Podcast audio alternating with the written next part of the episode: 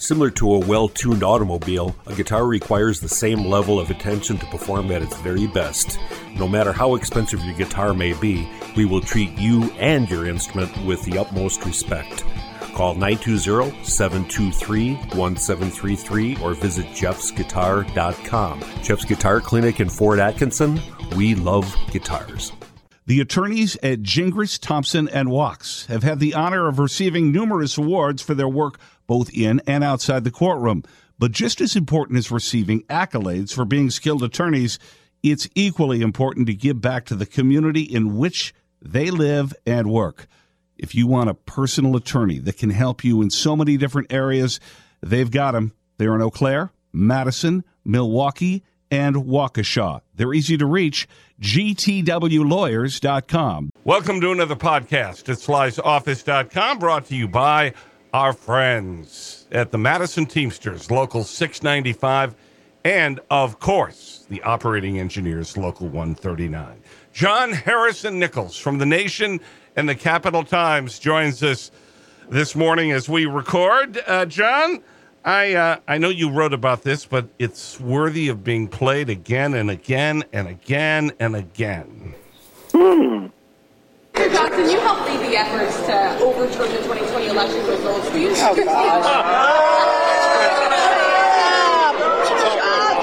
Next question. Saying, shut up! That reminds me of a certain Madison talk show host at a mm-hmm. at a rally. Uh, you may remember Sarah Palin came to town that day. Andrew Breitbart. Remember that moment? Shut up! In 2011, it was a very yeah. They they seemed a little put upon. I've never uh, seen you happier than that moment. It was well. It was. I remember the. If you'll recall, I think we we uh, we kind of like tried to figure out how big their crowd was by actually walking off the the small space they were in, and it was, you know, it was actually an almost measurable proportion of what they claimed it was.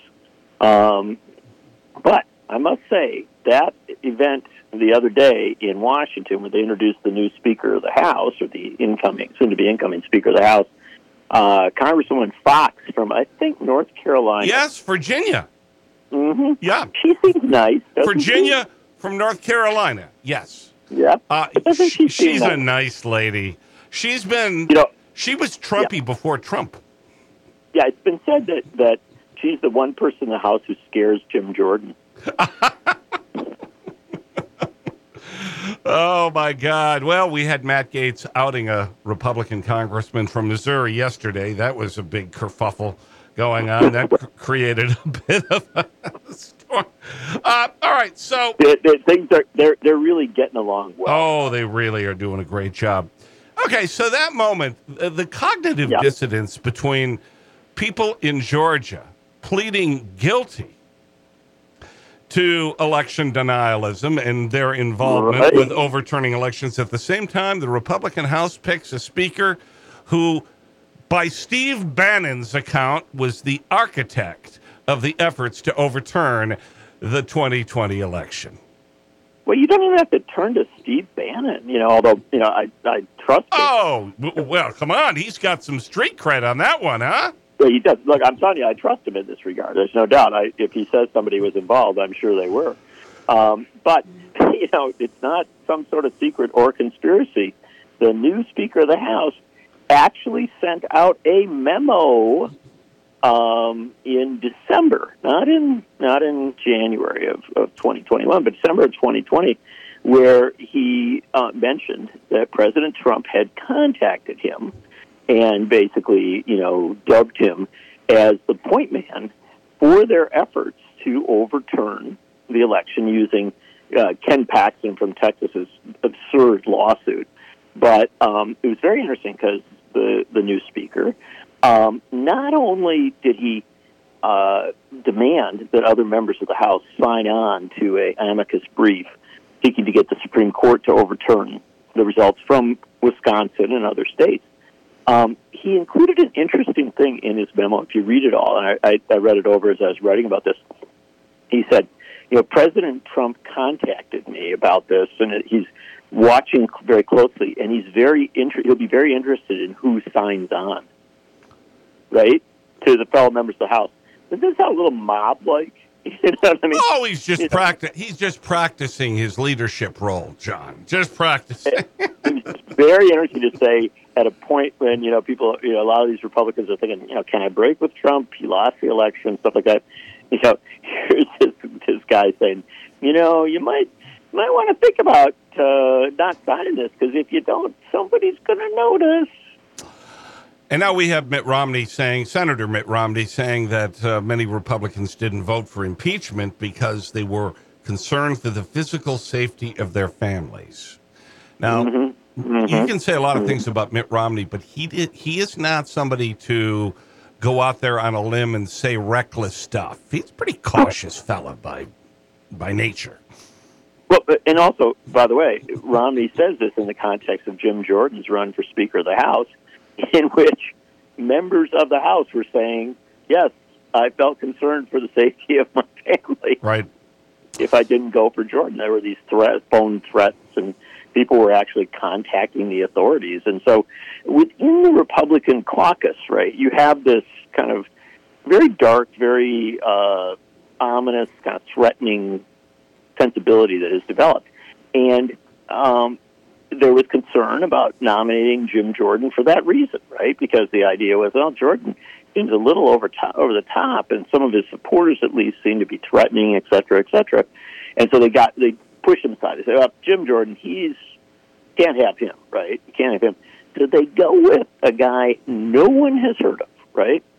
Guy who's never been in a serious leadership position, never chaired a key committee. I mean, he, he really is, you know, kind of a non-entity, except he's the one guy who did more than Jim Jordan to try to overturn the election. So, have you noticed something about Mike Johnson? Have you heard him speak? Yeah, well, I, I listened to his uh, Yeah. introduction. Okay.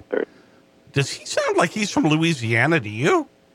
No, does not. but I think it's you know he's from up there in Shreveport, right? You know, Yeah, so but there's usually st- there's still a little there there's still a little uh, you know a little cadence usually with the Louisiana accent. It I, I haven't looked to see where he went to college, but boy, he he kind of he kind of he kind of talks like an Ivy leaguer.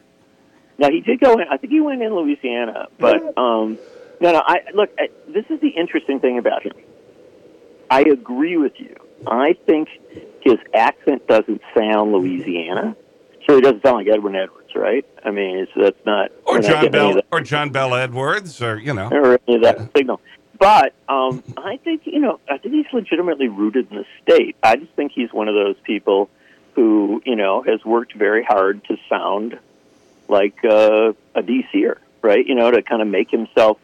I, I shouldn't say that. Maybe he always sounded this way. Maybe that's how he came up. Oh, he comes right out of Central Casting, right? I mean, he, Yeah, yeah. right. Well, here he is on uh, with Sean Hannity last night. the issue. Um, already, the, the press, the left have come at you and come at you hard.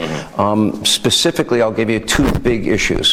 One on the issue you, you once worked for the Alliance Defense Fund, a Christian advocacy group, and comments you had made both in writing and advocacy for this group about homosexuality, calling it sinful, destructive. Um, and and not supporting gay marriage. Um, quote, no clear right to sodomy in the Constitution. You have been getting hammered on this. Yeah. And I want to ask you about it. I want to know exactly, you know, where you stand. Some of these comments were 15 years ago. I don't even remember some of them. I, I was a litigator that was called upon to defend the state marriage amendments. If you remember back in the early 2000s, I think it was over 35 states, somewhere in that number, that the, the people went to the ballot in their respective states and they amended their state constitutions to say marriage is one man, one woman. Well, I was a religious liberty defense lawyer and I was called to go in and defend those cases in the courts. Let me, let me state this very clearly, and, and there's been questions about this. Let me say where I am. Anybody that knows me will tell you this is true. I am a rule of law guy. I made a, a career defending the rule of law. I respect the rule of law. When the Supreme Court issued the Obergefell opinion, that became the law of the land, okay? I respect the rule of law, but I also genuinely love all people, regardless of their lifestyle choices. This is not about the people themselves. I, I am a Bible believing Christian. Someone asked me today in the media, they said, it's curious, people are curious, what does Mike Johnson think about any issue under the sun? I said, well, go pick up a Bible off your shelf and read it. That's that's my worldview. That's what I believe. And so that's I make your no personal worldview. It's my personal worldview. But here's the thing: everybody comes to the House of Representatives with deep personal convictions. But all of our personal convictions are not going to become law. That's this is a, a, a big body of people. There's 435 members in the House. You have to argue and find consensus and all of that. So I have no agenda other than what's best for the American people. I have no agenda. Uh, John, if he's a rule of law guy, even after the United mm-hmm. States Supreme Court mm-hmm. threw out the lawsuit that he was involved with helping Ken Paxton, the corrupt attorney general from Texas, even after they threw it out, he still sought to overturn the 2020 election. Does that sound like the rule of law? Well, I, it's, I think it's the rule of law that he likes. Um, look, here, here's the interesting thing. Um, this guy's a smart guy, right? Would you agree to that? Yeah, I agree. He's very smart. Devi- devious, but smart. Well, I was kind of getting there. Um, he's he's very very smart. He he seems to have a you know very clear memory of a lot of stuff, very clear understanding of stuff. And the, then suddenly he's like, I don't even remember a lot of what I wrote, right? In, the, in an interview with Hannity. And I'm thinking to myself, I don't know, man. This is kind of a major fight. You were sort of a point man on supporting discrimination against a substantial portion of Americans, a substantial number of Americans. You were a strong advocate for that. Now, when you've achieved a position of great power, suddenly you are saying, "Oh, yeah, I don't even remember. You know, this is, I was just a lawyer. I just, you know, picked up some cases. I, I may have may have been involved in something like that. But you know, now I'm good with what we've got."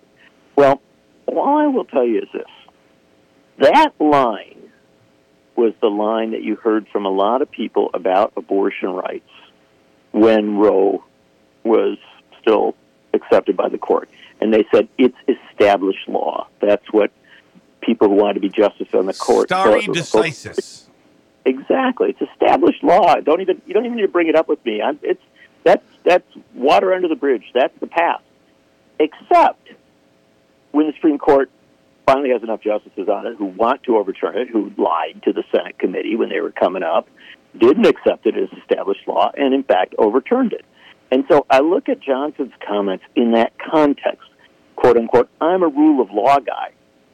I think until the laws I don't like get overturned. And that's where to put them into perspective. And if you had any doubt about that, I mean, just look at his agenda since he's been in Congress. I mean, look at what he's said and done on committees. This guy, this guy is not somebody who says, "Well, some things are set in stone. We're moving forward as a society." He has very much been active in trying to overturn, especially on, you know, social issues, in overturning established law and taking us back to we were to where we were decades ago. Well, on the specific specific issue of gay rights, the Supreme uh-huh. Court's about to take another whack at uh, at that issue, and that involves that clerk from Kentucky who doesn't want to have to marry gay couples. But she didn't want it back in the past, and yeah, that was a very contentious issue. Yeah, but now that's going to be before the court. I know, and and remember, if you'll recall from the uh, the Dobbs decision, if you look at what Clarence Thomas had to say there, um, he was pretty clear that he didn't think this was the end of a process. He thought it was the beginning of a process of undoing court precedents from the past on a host of issues. And so now we've got a situation where the U.S. Supreme Court is controlled by an activist, judicial activist majority seeking to undo um, the rule of law.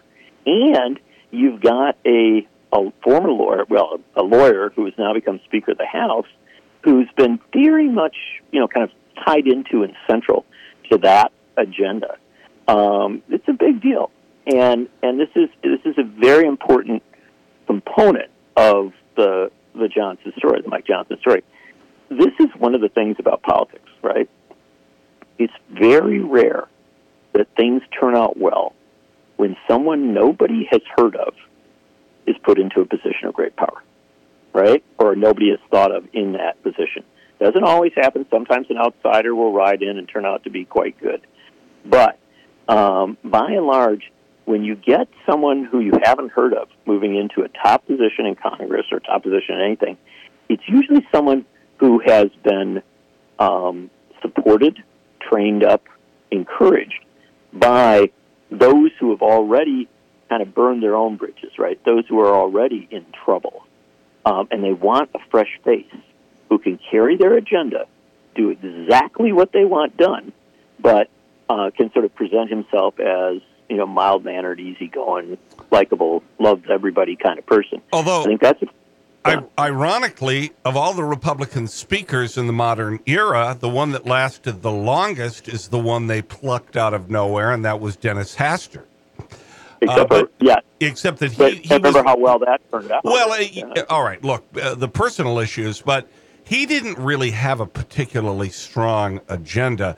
In some respects, he was sort of a, a figurehead, and it was Tom DeLay running things.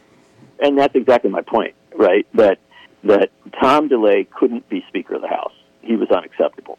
So they found Denny Hastert. Similarly, my or Jim Jordan can't be Speaker of the House. He's considered unacceptable. So they find uh, Mike Johnson.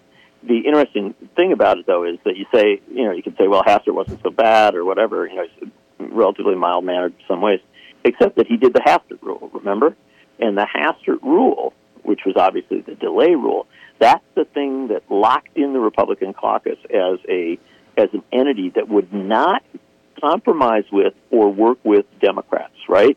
They couldn't pass major legislation if they didn't have all the Republicans on board.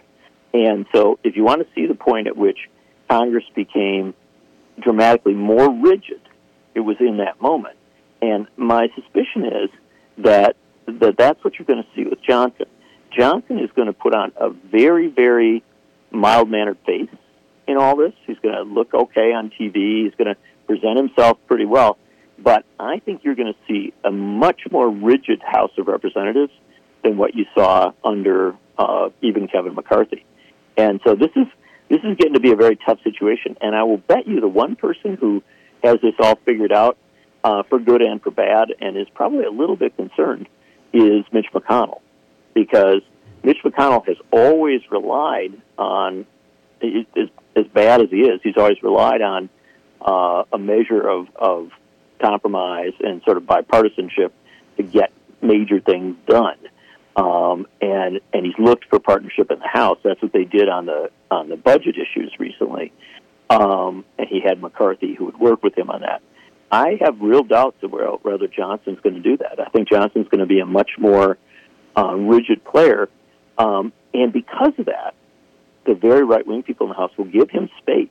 He may appear to compromise at times, but I'm going to bet you when you get to the critical tests, when the things where it really matters, like even perhaps certifying an election down the line, that's where Johnson's going to become a very dangerous player. John Nichols from the Capital Times and The Nation with us at slysoffice.com. We've got more. When you're looking for a new computer or need help with one you already own, call 231 8000 and Madison Computer Works will get things up and running for you. Madison Computer Works, computers that work for you. We're back at slysoffice.com, brought to you by Madison Computer Works and also Jeff's Guitar Clinic. Joining us now, John Nichols from the Capital Times and The Nation.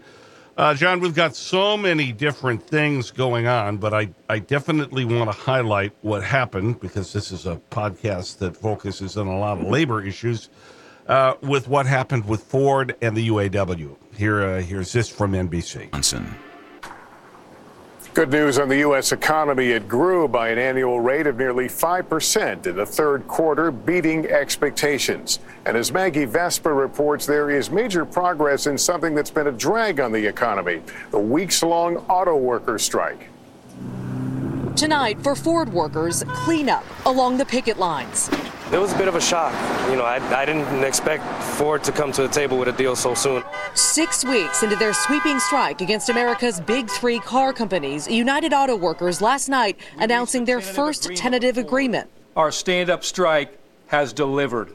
UAW leaders say the Ford deal, which still needs to be approved by members, would guarantee a 25% increase in base pay, reinstate cost of living allowances, and get rid of, quote, divisive wage tiers. Ford saying they're pleased with the deal. The wage increases, the cost of living allowance uh, is huge. But other members aren't so sure. What we were shooting for was at least 30 to 35 percent.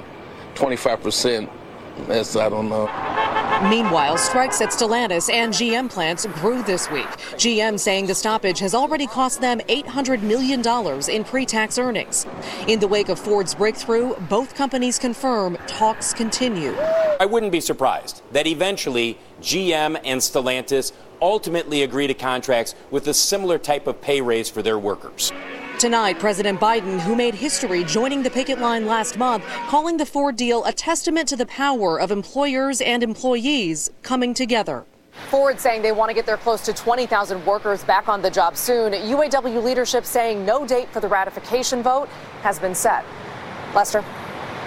Maggie Vespa. The issue. All right. Your thoughts on that? Well, that's kind of a big deal. Um, Fain, uh, the newly elected leader of the UAW, has transformed the UAW. Uh, it is a different union than what it was. And one of the things he's done is recognize that the membership of the union was frustrated. They didn't see effective leadership. And so he set out to make demands that seemed over the top to an awfully lot of uh, people outside of, of the union and outside of, of the labor movement. But what Fain recognized is that the, the movement actually needed to fight for something. And he fought hard for very big things. Now, did he get everything that did they get everything they were fighting for? No, you never do in a, in a negotiation. But here's the one thing that I would I would kind of point people to as a as a reference point here: the amount of wage increase that the workers will get under this contract, the Ford contract, if it's accepted, is greater than their combined wage increases over the last 22 years. Pretty remarkable. Think about it. I mean, so you take all your contracts, decade after decade, put them together, everything you got in one contract under this new leadership, they get more. And they get a restructuring of the tiers for work. They get the cost of living increases back. They get major improvements for retirees, and they get genuine progress in defining the industry going forward. This is not a perfect contract. Sure, people will find things that, that they're not satisfied with. But this is one of, I mean, I would say this is the most revolutionary contact, contracts won by a labor union um, since the 1930s. So, explain the tier system because I sure. think there's a lot of confusion about that. Yeah, look, um, uh, companies always want this, right? Uh, companies are willing to say, well, we've got our established employees, the people we hired 20 years ago or 15 years ago. They're locked in. They came in under a certain system. We're not going to change the rules for them, right? They're going to get a certain level of benefits. They're going to get a certain level of pay. They're going to get certain guarantees as regards pensions. But for new hires, we want a different set of rules, right? And for them, they won't get as much pay, they won't get the same benefits, they won't get the same pension. Maybe they won't even get a pension. And so that's how the tier system works, right? It's when you were hired, whether you are treated the same as workers who were hired before you for doing the exact same work. It's a very divisive thing. It divides senior workers over junior workers. It it you know ultimately over time it weakens the union. It undermines the the circumstance of workers.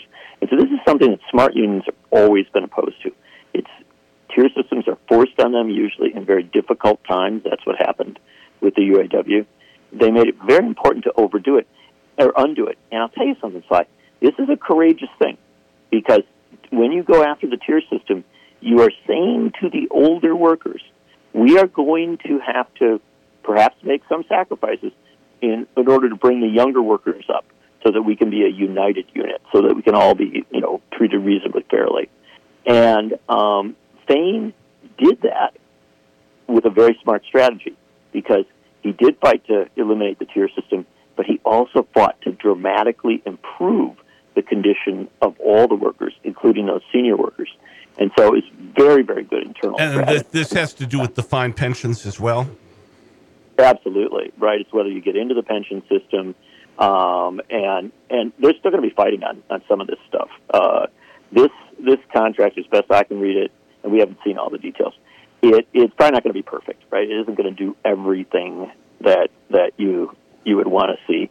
There are still going to be. They've got a big problem uh, in the auto companies with temp, so-called temporary workers, and these are workers who sometimes will work for a company for a decade, right? But they're they're still referred to as a temporary worker, and um, and there's there's going to be I think ongoing struggle with some of that. But here's one of the interesting things, Sly.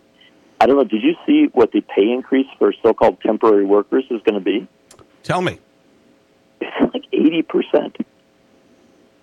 Well, it was, they were being paid a shockingly low amount of money. They're being paid, you know, they're Garbage. being paid ridiculous bad wages, and and I still think there's a, a need ultimately to you know deal with this temp worker issue in a much more profound way, even than probably this contract will.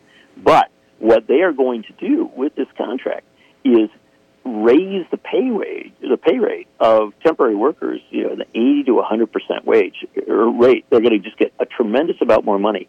As somebody who's negotiated labor union, I was on the negotiating committee for the newspaper guild uh, in, in the day, and and I can tell you, when you when you guarantee that your lowest paid workers and your most vulnerable workers are paid well, the impact on the company is profound because then the company starts to say, oh, okay, you know, why aren't we making them employees? If we've got to pay them well, right? Why are we doing this temporary thing or this tiered thing?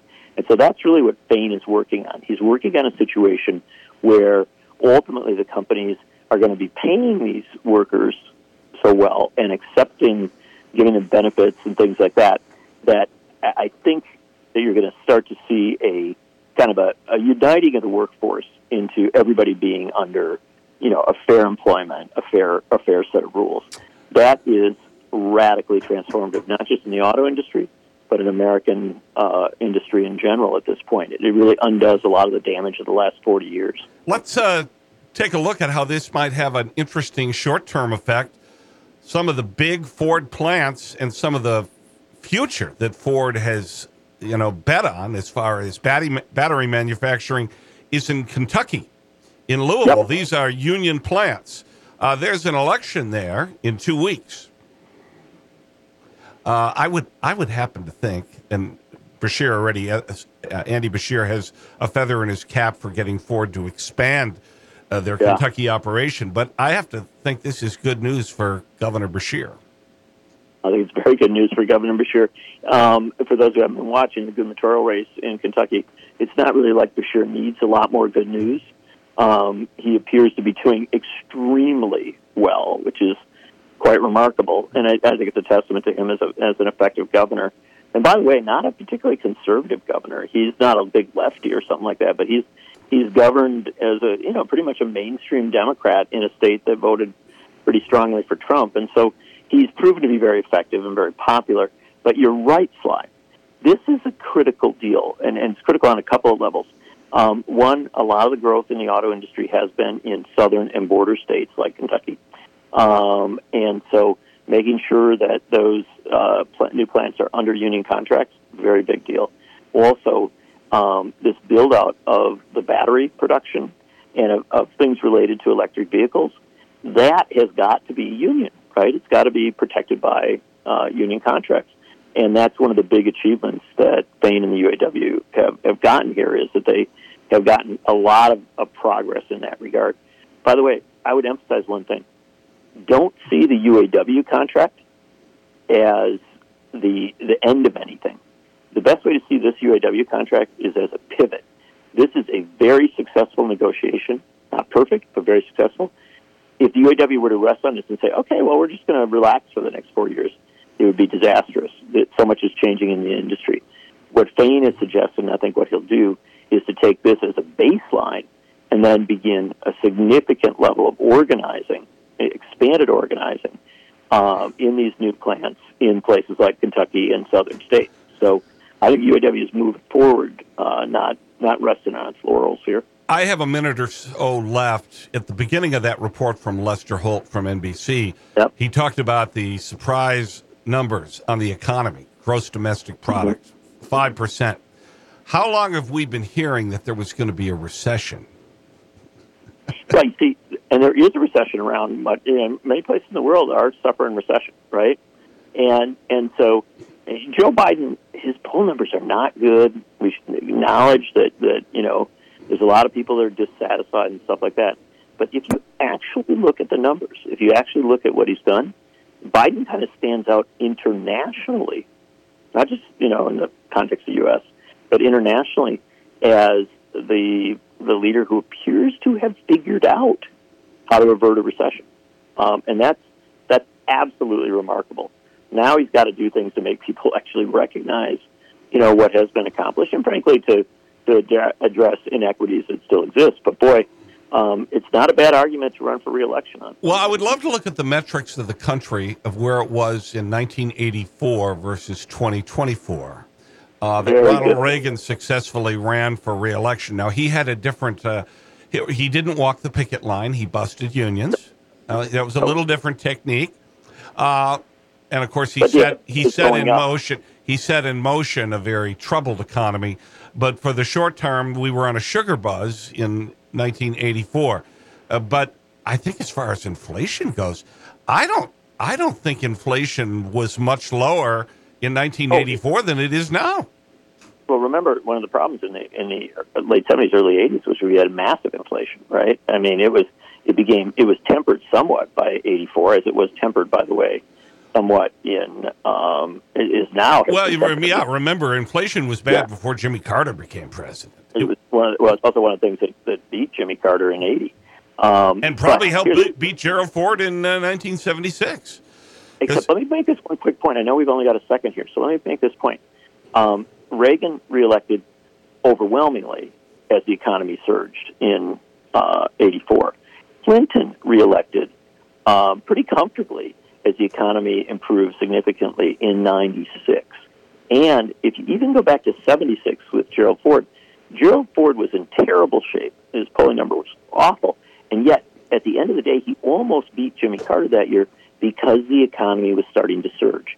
What you have to understand is if your economy is surging, if it's doing well, if it's rising, the sitting president, Republican or Democrat, gets a tremendous benefit. John Nichols from the Capital Times and The Nation. Thanks for coming to slysoffice.com. Pleasure to be with you, brother. Slysoffice.com. Thanks a million. Bye bye.